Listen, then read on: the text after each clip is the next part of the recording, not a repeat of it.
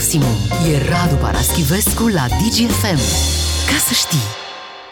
Așadar, pornim discuția de astăzi cu Radu Paraschivescu de la incidentul de ieri de la ambasada Rusiei. În zorii zilei de ieri, o mașină a intrat în gardul ambasadei. Ulterior a avut loc și un incendiu, asta pentru că aveam, aveam să aflăm, șoferul s-a autoincendiat acolo. Cât despre șofer, că și aici este interesant, cel care se afla la volan în momentul respectiv și care uh, s-a autoincendiat este Bogdan Drăghici. Un da. om care de-a lungul timpului a fost șef de cabinet al lui Traian Băsescu. Înainte mi se pare că a fost, a lucrat pe la direcția vămilor când era Nini Săpunaru, acolo director general. Mi se pare că acolo începe cariera lui politică, dacă politică o fi. Exact. A avut uh, însă și uh, o inițiativă, o asociație a taților discriminați, Tata se numea uh-huh. acea uh, asociație și ulterior, în urmă cu trei ani, a fost arestat pentru abuz emoțional, sexual și violuri repetate asupra uneia dintre fiicele sale vitrege, primind și o condamnare săptămâna asta de 15 ani și 4 luni de închisoare. Sentința însă nu era definitivă, putea face recurs, însă el a recurs la gestul de ieri. Foarte da, ciudat cazul e, acesta. E ciudat și tulburător pentru că personajul este tulbure și tulburat. Um, să înființezi o asemenea asociație, tu știindu-ți petele din comportament, care sunt pete care nu ies ușor, nu prea ies deloc, uh, pare straniu. Uh, Uh, pe urmă, să ai tipul ăsta de comportament în mod repetat și să nu te simți niciodată vizitat de gândul regretului sau, sau al căinței, iarăși e straniu. În fine, să te proptești cu mașina în gardul ambasadei Rusiei, firește că nu e o întâmplare. Nu știu, eu o citesc în cheie mai degrabă literară. A fost o formă de a, de a se despărți de lumea asta printr-un soi de ispășire. Da? Pentru că dacă s-ar fi aruncat de pe un pod cu sau fără mașină, ar fi fost o sinucidere ca oricare alta. Așa însă este spectaculoasă, este o autoincendiere și este o sinucidere simbolică în gardul unui agresor. Să spunem și că a postat pe, pe Facebook, avea o postare, ultima postare era mm-hmm. legată de Ucraina. Da, da, da, da, pe asta spun. Deci cred că a fost o formă de revanșă simbolică, pentru că nu poate fi altceva decât un gest simbolic, pentru relele pe care le-a comis, pentru că astea sunt fapte gravissime.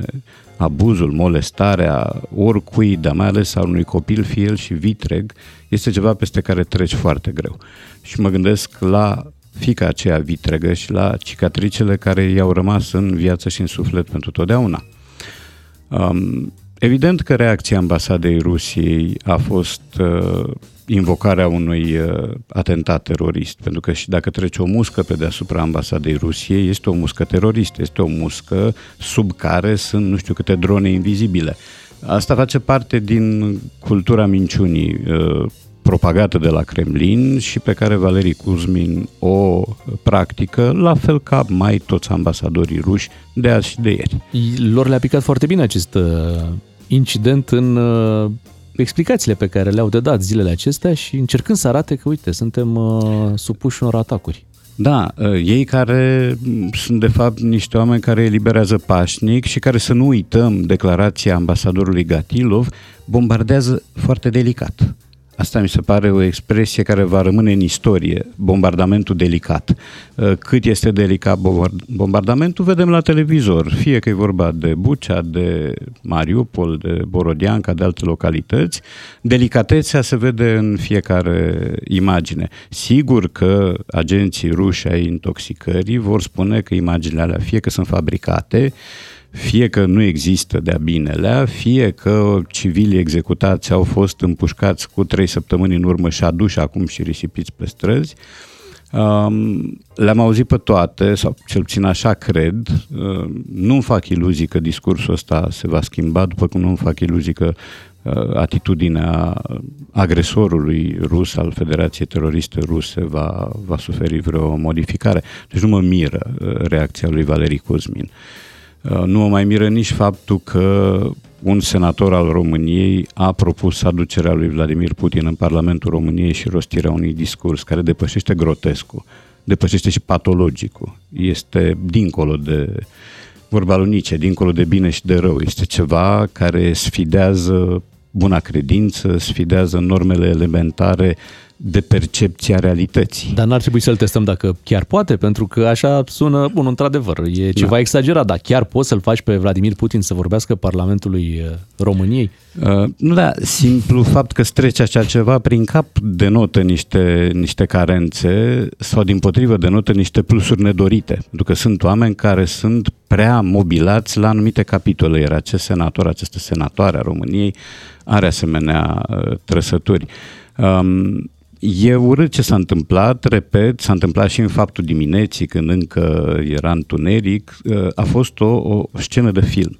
De film urât și de film în care cel care s-a autoincendiat a încercat, cred, o răscumpărare. Mie asta mi se pare. Sigur că e o, e o interpretare uh, poetică, literară, Am o să zicem. întrebare. Crezi că e loc de o discuție dacă de la momentul intrării cu mașina în gardul ambasadei până la autoincendiere, dacă era loc și de o intervenție, adică dacă acest om putea fi salvat? Păi nu știu, fără să fiu de față, nu-mi dau seama unde nu, erau... Adică pot... e loc de discuție dacă trebuia totuși cineva să intervină, să-l scoată din mașină și să n-apuce să facă... Dacă ar fi putut, da, dar nu știu dacă ar fi putut. Adică nu știu cum era amplasat dacă dispozitivul de siguranță, mm. dacă era timp. Uh, da, în mod normal, în asemenea situații intervii. Dar e greu să anticipezi ce face omul ăla de la volan, pentru că există și incidente, accidente care au la origine un infarct, da? un om care își pierde controlul la volan și care intră într-un gard. După aia s-a văzut că înăuntru în mașină erau materiale inflamabile, deci povestea a fost premeditată. Nu-mi dau seama dacă... E posibil chiar și jandarmii să se fi speriat, da. E a, și asta se poate. N-ai cum să te aștepți că se va întâmpla așa ceva, nu, nu e ceva nu, ce puteai nu, să, să ai în vedere. Să ne mutăm la un alt uh, subiect, să ne mutăm la acuzațiile pe care Emilia Șercan le face privind orchestrarea de către autorități a unei operațiuni, spunea, de compromat împotriva sa. Ce înseamnă, da. Radu, acest compromat? Uh, e un termen care vine din rusă. Uh, compromat e scris la noi cu capa, e preluat ca atare. Uh, și înseamnă în rusă, mă rog, înseamnă în engleză, de fapt, compromising material, adică materiale compromițătoare, care sunt dovezi plantate acasă la cineva, droguri de pildă sau alte materiale compromițătoare, care afectează carier, uh, cariera celui uh, în chestiune și duc la discreditarea lui pe scenă. Uh, cam așa ceva uh, este compromatul. Sigur că îi puteam spune și compromitere, dar uh, și unii preferă varianta asta românească, însă mie compromat mi se pare că are o nuanță în plus, pentru că ne trimite la origini. Ne arată cine a fost tăticul acestor procedee. ce coincidență. E chiar de nazificatorul de la graniță. Um, da, este o, este o campanie nu doar de compromat, ci și de timorare a unei ziariste care își păstrează coloana vertebrală, că asta este marea ei problemă. Uh, sau asta văd uh, cei care încearcă să o, să o facă să renunțe. Da, să le reamintim ascultătorilor, Emilia Șercan este cea care descoperă, descoperă când plagiate. Când, plagiatele da, din da, da. doctoratele da. oamenilor importanți da. din România, ultimul fiind chiar al primului ministru al primului Nicolae ministru, Ciucă. Uh, de, constatarea, descoperirea a fost făcută pe 18 ianuarie. Reacția autorităților a fost moale spre inexistentă, Asta pe de o parte, pe de altă parte au existat și uh, avertismente, cartonașe scoase discret din buzunar și arătate Emiliei Șercan, în ideea că nu e bine să te pui cu, cu sistemul, de fapt. Pentru că România asta educată, pas cu pas sau nu, a dat deja doi premier, trei premier, premier plagiatori, pentru că a fost și domnul Tudose în aceea situație timorarea la adresa presei, care n-ar trebui să, să se petreacă într-o democrație autentică, nu este atât de nouă. Ea nu începe odată cu Emilia Șercan, nu începe odată cu Alex Nedea, uh, care a fost amenințat de băieți din mafia pădurilor că îi se va tăia capul cu toporul.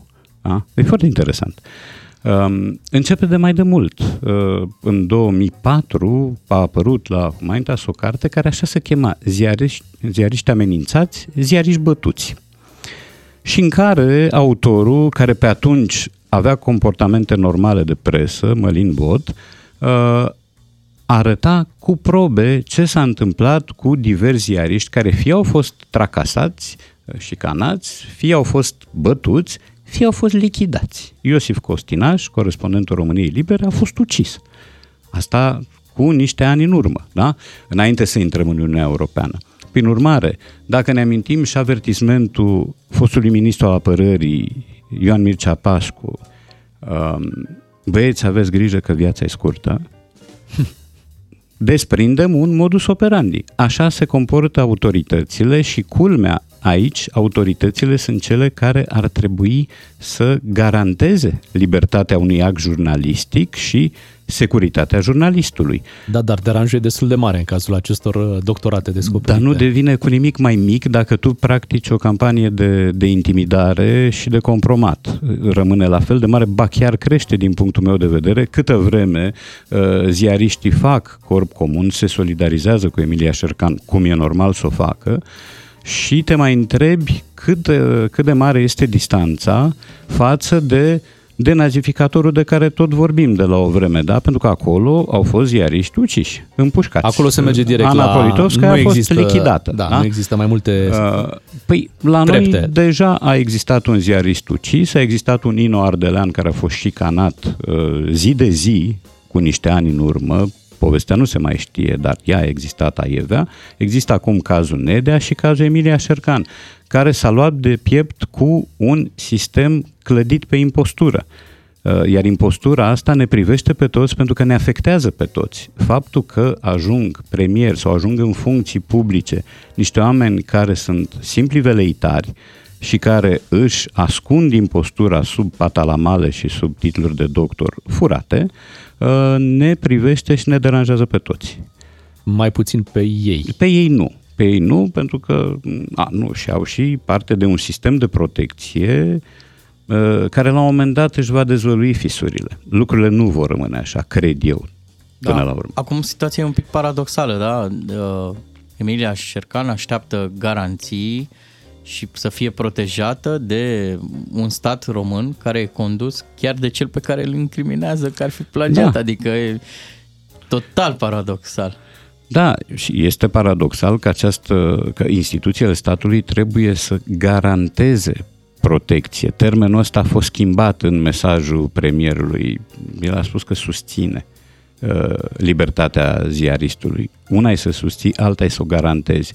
Tu ca premier, tu ca ministru de interne, tu ca stat trebuie să garantezi într-o democrație. Dacă e vorba de o dictatură tropicală, sigur, acolo pui mâna pe macetă și iei gâtul. Dar într-o democrație europeană a unei țări membre în Uniunea Europeană, uh, statul prin mecanismele sale garantează libertatea jurnalistului și a actului jurnalistic și siguranța lui.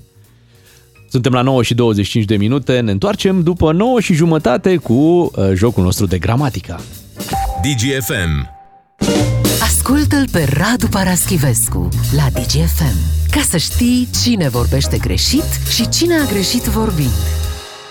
Moment de mare emoție săptămâna aceasta când Volodimir Zelenski a vorbit chiar în Parlamentul României. Bineînțeles, politicienii noștri au încercat și ei să se ridice la uh, nivelul momentului, un moment uh, solemn până la urmă. Ai spus un cuvânt cheie, au încercat. Au încercat normal. Eu sunt de părere că nici măcar n-au încercat, că dacă încercau, citeau și ei foile alea înainte. Măi, le-au citit, dar... uh, A sunt- fost pe repede înainte. Așa cum am spus și zilele trecute, ei dimineață nu știau, habar n-aveau că va avea loc un Da. Nu discurs. mai poți să reiei 8 ani de școală când omul ăla stă și vorbească. Să e aproape de a, de a ține cuvântarea, da. Nu știm dacă, dacă au... dacă adaugi și complicațiile tehnice, Ha.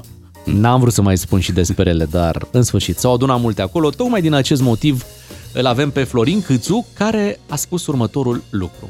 Domnule, domnule președinte Volodymyr Zelensky, președinte al Ucrainei, domnule președinte al Camerei Deputaților, domnule prim-ministru, doamnelor și domnilor ministri, doamnelor și domnilor senatori și deputați, stimați invitați, onorată instanță, invit la tribună pe excelența sa, domnul Marcel Ciolacu, președintele Camerei Deputaților. Avem aici mai multe... În, în primul rând, încă poți să spui doamnelor și domnilor. Da. De mai multe Da, ori. da, asta e bine. De mai multe ori, da. Asta este partea... Uh, trebuie exploatat cât se, mai cât se poate. Tocmai de-aia Florin Câțu a apăsat un pic pedala asta Da. de mai multe ori. Doar că s-a oprit la excelența sa Marcel Ciolacu. Da, uh, N-am spus și onorată asistență? A zis și onorată Onorată instanță. Instanță, Instanță, instanță pardon, instanță. că dacă era onorată Da. asistență era Da. ok, dar onorată instanță, Instanță. spui când ești uh, la tribunal. Poate s-a Păi, antrenat. e- Știu. Bun. Colegii l-au judecat deja. Da, da, da, da, se vede treaba. Uh, cu niște mici poticneli, uh, domnul Câțu are o permanentă, sau dă impresia că are o permanentă foame de cuvinte. Deci ar mânca într-una cuvinte. Uh, măcar așa, o silabă, două acolo. Da, da, da, da, da. Cu pâine, cu sos, nu contează cum, dar să-i dă multe. Da. Uh, Mușcă din ele, spune. Cam așa, cât un pic. Și, uh, asta cu excelența sa e, un, e o firitiseală inutilă, după părerea mea, că nu, nu e nimic greșit ca exprimare. Dar nu, Dar... Când, când te adresezi unui ambasador, unui om da, cu, cu un un rap, ambasador, da, asta e altceva. Dar Aici nu se e pare vorba că e o de- Sau unui șopârlă, președinte, nu, nu credeți probabil. că e o șopârlă de fapt și că de fapt aici e o glumă? E ironie. Excelență! Da, oh, bă, sultane! da, da, da, da. Bagă și tu. Există și curentul de gândire care, se, care spune că așa se salutau securiști între ei. Excelență.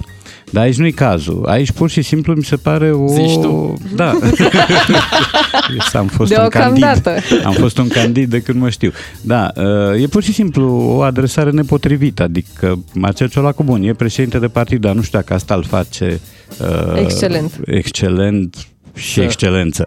Uh, Dar sigur, fiind, dat fiind că era un moment solemn, că se pregătea un discurs al președintelui Ucrainei și nu Ucrainei, mai spun o dată, uh, a simțit nevoia domnul Câțu să ridice degetul mic de la o mână când își bea cafeaua și să aibă așa un mic moment de alint. observăm aici totuși că când a fost vorba de președinte, a spus Volo Da. Dimir Zelenski, Da, iar da, când da. era vorba de Marcel Ciolacu, era excelența, Excelența, sa, da, Marcel da, da. Ciolacu. Ăla era un biet președinte Vaia, da. agresat. Da, pe când din coace aveam dita mai om. Perfect. La, în aceeași zi, la, de la aceeași tribună, a venit și a vorbit uh, și premierul uh, Ciucă și el ne-a tras atenția cu următoarea declarație. Domnule președinte Zelenski, vreau să vă asigur că familiile ucrainienilor ajunse în România sunt în siguranță și avem grijă de toți ucrainienii sosiți pe teritoriul României și sunt convins că așa cum noi avem grijă de cetățenii dumneavoastră, la fel veți avea și dumneavoastră grijă de cetățenii de etnie română. A insistat un pic cu, Cu grijă. grijă. Eu, eu simt aici mugurii unui viitor slogan electoral când domnul Ciucă va Avem candida. grijă de tine. Grijă mare. Viața fără grijă. Cum e corect cu, cu grija? Da. În orice caz, înainte de grijă, uh, corect este ucraineni și nu ucrainieni. Uh, Și apoi avem de-a, de-a face cu o particularitate regională, cred. Pe aici, prin sud, cam așa se vorbește. Uh, Ău de multe ori devine E și invers. Eu de multe ori devine Ă. Păi da, păpușe. Pepușe, da. Există și varianta pepușe. Pepușe. Pepușe. Țigare. Da, și, da, și Păi vezi că țigare, la- tușe, unde te duci, la plaje uh, și așa mai departe. Și astea sunt uh, povești din Oltenia Muntenia. Sunt de aici prin nord și prin vest nu o să auzim așa ceva. Avem, cum spuneam, și fenomenul invers. Uh, P în loc de P. Cartea e pe masă, da? E vorba de Ionescu, nu de Ionescu. Și, iarăși, oameni care sunt crescuți și care au trăit aici au particularitatea asta pe care o au doar în exprimare orală, că descrii, scriu corect, adică premierul Ciucă bănuiesc că scrie cu ăla, la Totuși- sfârșit cuvântul grijă. Citea de pe o foaie unde poate așa scria grijă. Mm, Mi-e greu să cred, mi-e greu să cred. Uh, Dar Nicolae sunt, Ciuche.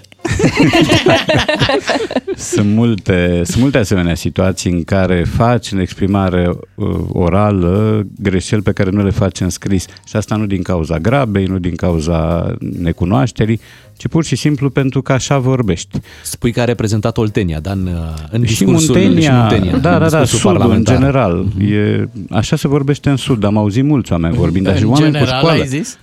În general? Dar Am când, înțeles. când mergi pe, pe palat, trebuie să ai grijă. Da, să reprezinți Pe toți discurs. românii, să vorbești și pentru cei din Ardeal. Da, da, da, da. Nu, dar astea și nu se pot Moldova. dresa.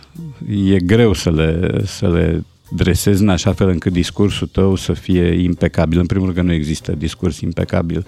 Îți spui în general sau... și în colonel, în, la Ok, toată, am în toată înțeles. ierarhia. Da. Uh, Bun, e minoră povestea, dar te supără, mai ales când o auzi de nu știu câte ori, mi-auzi cuvântul grijă de 5-6 ori, îți dai seama că așa Putem- vorbește omul de obicei. Putem presupune că în doctorat nu a, nu a folosit grijă. Nu pentru că a văzut scris corect la cei de la care a luat. Adică, Hai că am fost niște colegi buni. E bine. Am rezolvat uh, greșelile gramaticale care s-au petrecut în Parlament în ziua în care Volodymyr Zelensky s-a auzit pe jumătate, dacă asta spunea Și ne treaba iartă asta. nouă greșelile. Prea multe grijă pentru, pentru o singură dimineață. Normal. Uh, Pentru a, pentru a corecta, probabil că o revenire în curtea școlii, măcar, dacă nu chiar la școală, ar fi de recomandat. Absolut. Asta vom face și noi. Revenim în curtea școlii la subiectul despre uh, ce a hotărât Curtea Constituțională ca ele să rămână închise în afara orelor de program. Uh, Cam acesta am avut de sus. Mulțumesc mult! Până la vară mai avem... uh, Ne întoarcem la subiectul de ora trecută. Mergem în curtea școlii. Suntem cu toții de acord că copiii ar trebui să facă mai mult sport. Auzim treaba asta. Să facă mai mult sport. Vedem că nu prea avem generații de fotbal sau la alte sporturi și te gândești că ar trebui cumva să facem ceva. Centrele de copii și juniori Trebuie să se mișcă. trebuie să se miște ceva. Avem, într-adevăr, curtea școlii, dar avem și o decizie a Curții Constituționale care invalidează un proiect uh, de lege care permitea folosirea gratuită a terenurilor de sport din curtea școlilor în afara orelor de program. și am impresia că propunerea era pentru folosirea lor în weekend, nu în fiecare zi. Da, e o invalidare stupidă, după părerea mea, stupidă în ceea ce privește motivația. Dacă nu, cumva a exista și un substrat uh, politico-ideologic de combatere a unei formațiuni politice, atâta cât a mai rămas din ea. Pentru că Uh, proiectul venea de la, venea de la USR. USR. Însă argumentația mi s-a părut stranie prin aceea că admițând copii pe terenul de joacă, pe terenul de sport după ore, a încuraja violența, manifestările de bullying, tot felul de lucruri de genul ăsta de care uh, elevii trebuie păziți. 1. Uh, minorii veneau însoțiți de un adult. 2. Adultul respectiv semna la pătrunderea pe, în incinta școlii și pe terenul de sport. 3. Între blocuri sau pe străzi sau în spatele blocurilor unde bănuiesc că se află alternativa, cine păzește?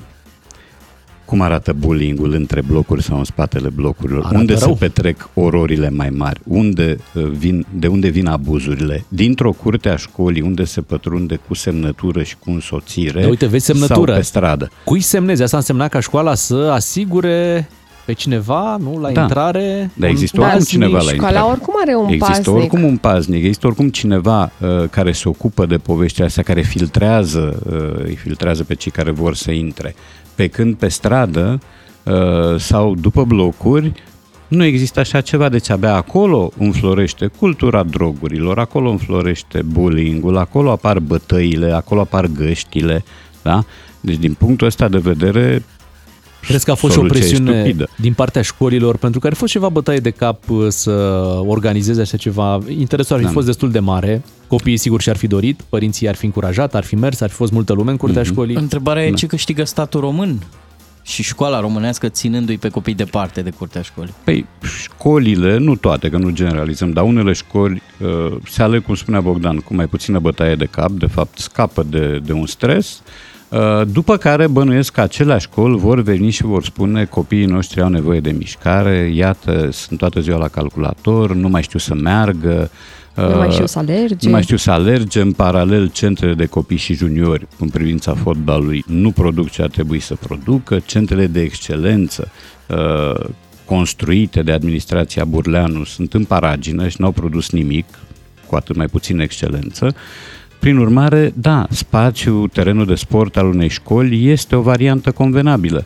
Câtă vreme ai un pic de bună credință, dar povestea asta cu violența în școli, că nu trebuie încurajată, trebuie jugulată, mie mi se pare de o ipocrizie enormă. Deci eu am jucat fotbal și în curtea școlii și pe stradă, printre mașini. Da? Și mi-am rupt mâna odată pe stradă. Și am dat și cu capul de bordură, că de atunci am rămas așa. Ei, uh, acolo erau pericole și repet, asta se întâmpla acum 50 de ani, acolo erau pericolele, nu la școală. La școală nici măcar nu exista pază pe atunci, exista un profesor de serviciu și cred că exista un pompier, dar nu în toate școlile. Uh, dar te simțeai mult mai în siguranță pe terenul uh, unei școli. Lasă că acolo mai aveai și porți, pe stradă ne puneam noi ghiozdanele sau Noi vorbim haina de oricum școală. de, practicarea unui sport în scop recreativ, adică nici Păi nu, da. nu vorbim de sport în forma lui organizată, cu antrenori, cu... Da, de- e vorba de ai lăsat pe copii să alerge, exact cum zici Da, tu, da, da. unde sunt două porți, două panouri de basket. Sigur, un fileu de tenis, eventual, na, poți juca volei, poți juca multe, handbal, uh, dar așa mie mi se pare ipocrit să vii pe de-o parte și să deplângi uh, lipsa de apetență și de apetit a copilului pentru mișcare și pe, de, pe partea cealaltă, în momentul când apare o asemenea inițiativă, să-i dai în cap. Nu sunt de împăcat aceste două atitudini. Dacă nu, cumva, nu e vorba de o luptă politică și aici. Miza fiind uh, aparent mică, dar în realitate mare, pentru că dacă pe copiii ăștia nu îi lași să se joace, nu te poți aștepta decât la lucruri rele pe viitor. Adică, în sfârșit, ai o variantă prin care ei pot fi scoși, decuplați de la aparatele cu care se joacă în permanență și trimis să bată mingea. Um, în condiții de relativă siguranță, că nicio structură de genul ăsta nu e impenetrabilă. Păi dacă tu în condițiile astea refuzi și după aia vii iarăși și spui, vai ce tineret, ce copilăret bolnăvicios avem, te supăra, dar ești în contradicție cu tine însuți. Radu, o să ne oprim aici pentru, pentru astăzi. Îți mulțumim, ne reauzim uh, luni. Mai avem Sigur. doar câteva secunde din emisiunea de astăzi și știu că aveam o piesă pregătită. Hai să ascultăm puțin din ea, o piesă care vine de la Țapinari și care vorbește despre copilărie. Da, e despre treaba asta. Ne reauzim uh, mâine dimineață. Noi suntem doi matinal și jumătate. O zi bună tuturor! Mi se păreau atât de mari Balta de la ploaie era un lac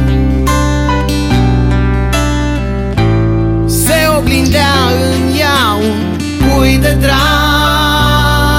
Și voiam să stau în față în mașină. Să nu mai fac ampicilină Să-mi cadă dintele odată Să mănânc într-una ciocolată.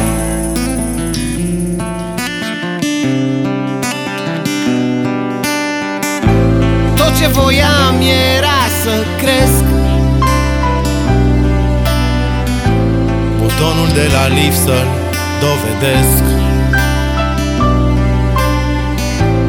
Mama mă striga într-una de la geam. Pune scăciula pe cap. Cu cheia de gât și cu căciula pe cap Strigam într-una ca un țap. Cu cerneală pe mâini și cu ghiozdanul plin Era frumoasă și grea Viața de copil Doi matinali și jumătate. Serialul tău de dimineață la DGFM.